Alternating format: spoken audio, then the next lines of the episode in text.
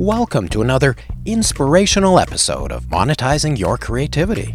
Chrysalis is an agency that essentially is an employment agency, but we work for people with disabilities to find them employment and volunteer opportunities in the community. I, I do have this conversation with other artists and stuff as well that why can't you have a strong studio art practice? Teach as well because you have valuable skills to share with others Monetizing Your Creativity asks the question what does it take to earn a living with your creative talents? So that therapeutic, the, the process of art being therapeutic and the object itself are there present in anyone's work, really. Whether you see your creative process as, as being therapeutic or not.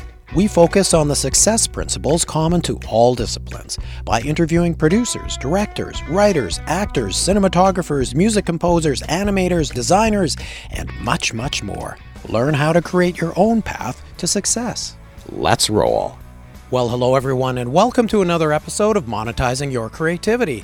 I'm your host, Marvin Polis, and joining me as our field reporter for this episode is our co host, Fred Keating. This is the first of a series of specially themed episodes where we'll interview several people on the same topic. In this case, Fred recently did a series of interviews at Chrysalis, a nonprofit society that provides personalized services to help individuals with disabilities achieve their employment, volunteer, and recreation goals. Something that's really notable about Chrysalis is that they leverage many forms of art to help their clients with coaching and development. This can include painting, music, public speaking, and a lot more. So it stands to reason that many of the employees and volunteers at Chrysalis have art backgrounds that they've chosen to dedicate to the nonprofit sector. Fred caught up with some of these noble individuals in Alberta, Canada. I today in Calgary am sitting with Krishna Taylor. Now, Krishna is the uh, manager of corporate communications and fund development for Chrysalis, and we'll talk about that. Uh, but also, he is an independent film producer, and we will talk about that as well. Chrysalis is an agency that essentially is an employment agency, but we work for people with disabilities to find them employment and volunteer opportunities in the community. Now, province wide, there are multiple organizations like that. And every organization like that, they have their own niche programs. At Chrysalis, we have a personal development course where the individuals would come in and they learn communication skills, social behavior skills, so many skills that everyone would take for granted. And when you witness this course, and even for 15 minutes, you think, geez, I want to take this course. I want to I want to sit in for a, an hour or two just to see what they do and see how it can help me in my own personal life. And we have an art program, a fantastic creative art studio between both Edmonton and Calgary. Then they're producing canvases, drawings, sculptures and photography that is just mind blowing. It is absolutely stellar work. And they're selling it as well. I remember stepping off a plane at the airport and walking down a gallery, uh, uh, an entire hallway dominated by artwork, and I thought, "Oh, that's that's great! Wow, some of this stuff is pretty good." And and then at the end, saw this little plaque that said, "This this comes to you from uh, the Chrysalis Society," and they actually sell their art, and the money coming in is split between the artists themselves and the association in order to keep the art materials flowing through the, the studio there. Yep, that's right. 70% goes right back to the artist. That's a huge amount. And 30% goes to the art studio to replenish their supplies. You, in fact, are a fellow that has monetized your creativity in a lot of ways uh, over the last couple of decades. When did this bug for film and uh, television production first bite you, Krishna, and how has that been of support or perhaps a hindrance or handicap to the idea of you being a corporate communicator and fundraiser? And I went to film school. And after film school, I worked in the industry between Alberta and BC and even did a feature in Philadelphia before coming back and then looking for a permanent position. And that's where I found my, my position with Special Olympics. It was really interesting because throughout the time that I was in university, I got to be a real networker just because of being in drama. I was open. I could walk into a room and I could talk to people. Hello, how are you? My name is Krishna. What do you do? And what brings you here? What makes you tick? Because I'm a storyteller too, so I want to know your story. And my friends called me the the ultimate networker, and I don't know if I really am, but I just really enjoy meeting people. I happen to have a, a good number of friends through university, And I kept on doing that afterwards, even when I was with the government. The people who are coming in to drop off their plans and, and get their licenses, I made friends with them. Even I was only talking to them for a few minutes here and there. We got a, a good rapport going. And I kept that going through film school and all the time working through the, uh, the film industry here. And then when I was looking for a permanent position to work at, all of that knowledge, working through government, working at organizing, all of the business end of things, combining that with the experience and the, also the communications aspect of being in the film industry, helped me get the job at Special Olympics as marketing and communications coordinator. And I grew with that, and that put me into the corporate communications and fund development position at Chrysalis. As I mentioned at the top of the episode, the employees and volunteers at Chrysalis have diverse artistic backgrounds. Not only do they work professionally in their artistic fields, they've chosen to give back by becoming teachers. Fred caught up with one of the photography teachers at Chrysalis. Candice Makawichuk is a visual artist, and her medium is photography. She's an independent spirit as well as artist. You seem to have, have found an interesting balance that, again, supports your passion and practice in photography. I teach um, various photographic techniques, so mainly film, analog. So, how to shoot film, how to process it, how to make a print, and also on some alternative techniques and stuff. So, I teach at a community level and community organizations. So some of those in the past have been Harcourt House Art Center here in the city, uh, Society of Northern Alberta Print Artists, SNAP here in the city. I also do a lot of residencies within the Edmonton public and Catholic school system. So I go into schools for a week or a two week basis and work with every child in that school with some funky, fun, photographic alternative processes that you don't need a camera, you don't need a dark room, but you are still working with. I've always termed photography the art of light. So you're still working with light and traditional photography is also about science. So you're still working with chemistry. So between light and chemistry, which is something really fun that a lot of kids have never experienced with, but I do have that as a separate stream as well. I, I do have this conversation with other artists and stuff as well that why can't you have a strong studio art practice? Teach as well because you're have valuable skills to share with others and don't be afraid to teach because another thing I have heard over the course of my career is why would you want to share that? Then you're sharing it so that someone else is going to know how to do it. And I've always looked at it, they're not going to do it the same way that I do it. They are going to be using it for their own self expression. So I'm not worried about losing my little niche market in terms of I'm the only one that can do it. Am, am I hearing that as advice to your 20 year old self? Yes, that would be advice to my 20 year old self is if you've got the skills and you've got the ability and you've got the passion, dedication, go with it and follow your dream and be confident about it. And people will recognize that confidence in you and trust you and hopefully be able to get the ball rolling in certain areas. Next, Fred talks with Carmela Hajkowski. Carmela is an arts facilitator at Chrysalis. She's a painter and jazz vocalist who dedicates her talents to teaching the clients at this nonprofit society. How can you use the arts to reach people and teach people? Carmela explains. As an artist, what occasioned the transformation into or the addition of your skills in, in teaching and facilitating and finding uh, the art or the opportunity for creative expression in the folks that you work with here at Chrysalis? For an artist, there are a number of different avenues that you can take. And I have always also been interested in teaching. I think as I was learning how to paint, I noticed that I could explain to people how things could be done or how I do things, and I enjoyed that. So later, when I would be, you know, looking for employment, I think that was always in the back of my mind that I could teach this, that I enjoy it, I love to do it, and that I'm pretty good at teaching it. So I, you know, I want to share what I know and what I what I've learned, right? The other part I think is maybe an interest in, you know, not just being an academic teacher, but using the arts to reach people or to connect with people or maybe to give people who normally wouldn't have the opportunity to do the arts that opportunity. So somehow connecting to that realm, you know, where just knowing the pleasure I get from creating and how it can take you to a completely different space. You know, it can be very fulfilling, very relaxing, very energizing on the other hand. And knowing that those experiences could be very helpful for other people. I try to approach my teaching tailored to the person I'm working with.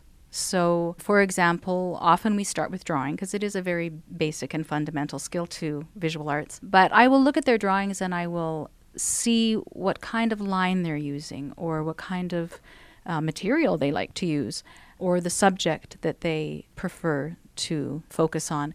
And then from that, introduce new ideas or new media, but they're starting from something that they're familiar with that, that I can say, you know, you do this really well. This is how you approach this. And why don't we try that in this medium? So you have a, a starting point. They already are the starting point. What they make is what you move on from. It's really important to become involved in different arts groups or maintain connections with other artists you've been in school with or that you meet and to create your own little, you know, join arts groups or create little collectives and support each other as artists and support your creativity together, you know, and produce shows or, you know, apply for shows in the community or grants or whatever it may be. But I think I had a little bit of a perception when I graduated that, you know, I was off on my own, a lone artist, to, you know, just work this through and create a body of work and it doesn't really work that way.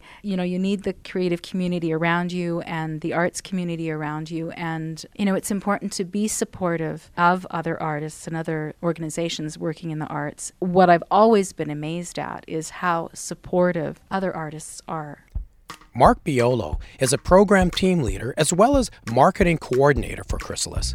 Mark is going to describe for us some of the challenges he encounters in his arts profession and some of the creative solutions he applies, particularly as it relates to public speaking. Let's go back to Fred as he chats with Mark. One of the interesting developments over the years, I think, at Chrysalis, in addition to learning certain basic skills interviewing skills, for example, resume building, uh, cover letter uh, construction, so that uh, your your potential employees leave the building with uh, the tools they need to uh, get the job and then get the job done. But there's been this influx of uh, therapeutic use of the arts as well. The art studio in the in the lower level of this building, which generates an incredible amount of of high-end original art that is sold, and then the uh, the revenue from those sales, 70% of it goes to the artists themselves, and 30% back into the program to provide them with, with more materials. There's movement therapy classes here. There's music therapy classes here, all aimed at finding the authentic voice of the client and giving it proper uh, creative expression. Mm-hmm. But then, as some of the individuals have difficulty in, in speech, you formed a Toastmasters Club, mm-hmm. the club that is uh, a, a, chapter of that international club designed to, in fact, uh, promote clear and effective, articulate message sending. How did that come about, and what have the results been? I had difficulty with public speaking personally. I joined a Toastmaster Club years ago and realized that there was some huge benefits, certainly for me. And I made these advancements being able to speak publicly and with a, a clear voice and not have the apprehension to say, I can't do this and um, I'm just going to cower and hide. I was um, with Chrysalis since 1997 and it was about in the year 2010 the idea came to surface because of my own benefits from it and I've sat in so many meetings before with individuals who had were given the voice to their caregivers and their parents to speak for them and um, not have the confidence to be able to stand up and speak for themselves. This is who I am. this is what I really want. And I want people to be able to hear me and not, although those people around me feel and, and support me and think they know what's in my best interest, they're only speaking for me. They're not, I want to be able to speak for myself. Probably the biggest benefit is the leadership skills. Can an individual take the spotlight and say, okay, I need to guide this and lead this? In those meetings, there's so many opportunities to be able to guide meetings, and individuals have been placed in those op- in those situations and have probably never in their life before been able to be put in a leadership role because they've always had caregivers and family members saying, okay, well, you just follow directions. Here's a menu. You have to do what's on, on the list of things here to do. Now they have that experience of saying, okay, now it's time for this, it's time for that, and I'm guiding this meeting, and um, I'm going to lead this meeting to to the end. We had a lady join Toastmasters about three years ago, and she sat at the back of the room. And whenever, usually during a meeting, we um, ask newcomers if they feel comfortable speaking. And for her, the answer was always no. She blossomed relatively quickly compared to those first few meetings to the point where now as she has spoken at some public speaking events. She had a chance to do um, an evening for beginners over at Yuk Yuk's Comedy Club. So she um, she has a natural ability to make people laugh. Now, would that have come out without the practice? And you know that was her choice to be able to. She had an, a, basically an arena to be able to practice that and to come out of that shell. So after a few meetings, she was able to stand up and be able to speak with confidence. And again, because of the club and the, the way Toastmasters clubs worked, the, the support for her was endless. And she developed relatively quickly with her, her public speaking ability. And she's, she's one, of, one of many. Sometimes there are threads in the creative process that are therapeutic in themselves, and personal experience can provide a great backdrop to becoming a great teacher. Fred talks to Michael Wallace about his personal background and contribution to Chrysalis. Michael Wallace is an artist and an art specialist, and by that I mean he works in his own art world as well as at Chrysalis. He's a member of a team of three who work in the art studio with young people, assisting them in finding their own creative voice through a variety of arts media. Can you tell me how early in life the arts bug bit you? There was a period in my late 20s, early 30s where my art was really important as a, as a transitional creative process for me. Like I was going through a difficult time in my late 20s and early 30s, not really knowing whether teaching was what I wanted to be doing or, or even being married was what I wanted to be doing. And my art was really helpful in, in so, seeing me through that process. Plus, uh, another thing that happened during that time was my, my mother died very suddenly, just out of the blue. And um, I remember when that happened, locking myself into my back painting room for three days, and I just painted. I painted out a lot of my grief at that time. I mean, I, I do see that there is this thread with, within the creative process that is therapeutic in and of itself. Like, so there's the process of making art, which is therapeutic. And and one of the things, like when I did did a master's in art therapy just recently, uh, a few years ago, and um, the, there's the process and the product.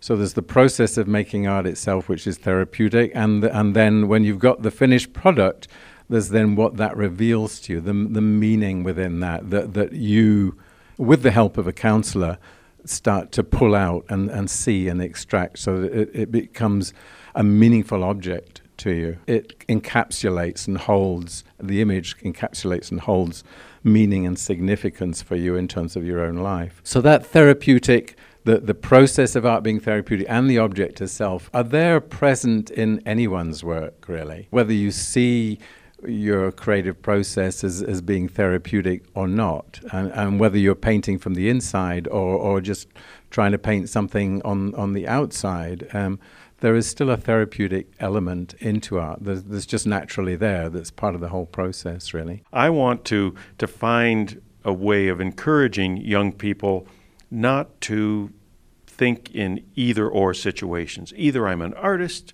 or I'm not. Either I'm an artist or I'm a scientist. Either I'm an artist or I'm a teacher of art.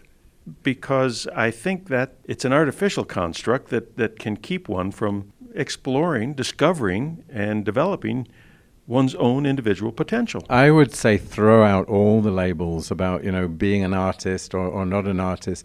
Well, what is really important is to nurture the creative spark. That's what I think is important. The creative spark and the creative flow to keep those moving because that, in a way, is the therapeutic element that really helps support your well being and your health in life, is to have some creative flow moving through you, some form of expression in the world, or some way of giving form to that eh, creative urge that we have inside us and nurturing that. that that's what I think I've done all my life with, with other people in terms of the teaching and the therapy work that I've done is to nurture that creative spark and creative flow in others.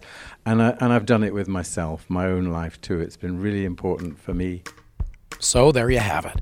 Some great thoughts from some of the great teachers at Chrysalis. As Fred mentioned, your career in the arts does not need to be an either or situation. You can be a professional filmmaker, musician, painter, public speaker, anything you want. And you can also be a teacher or a mentor.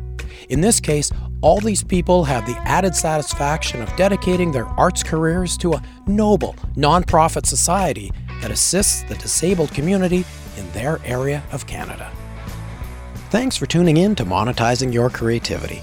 Be sure to join us next time by subscribing to us on iTunes or wherever you get your podcasts. While you're there, please leave a review. It helps us with our ratings.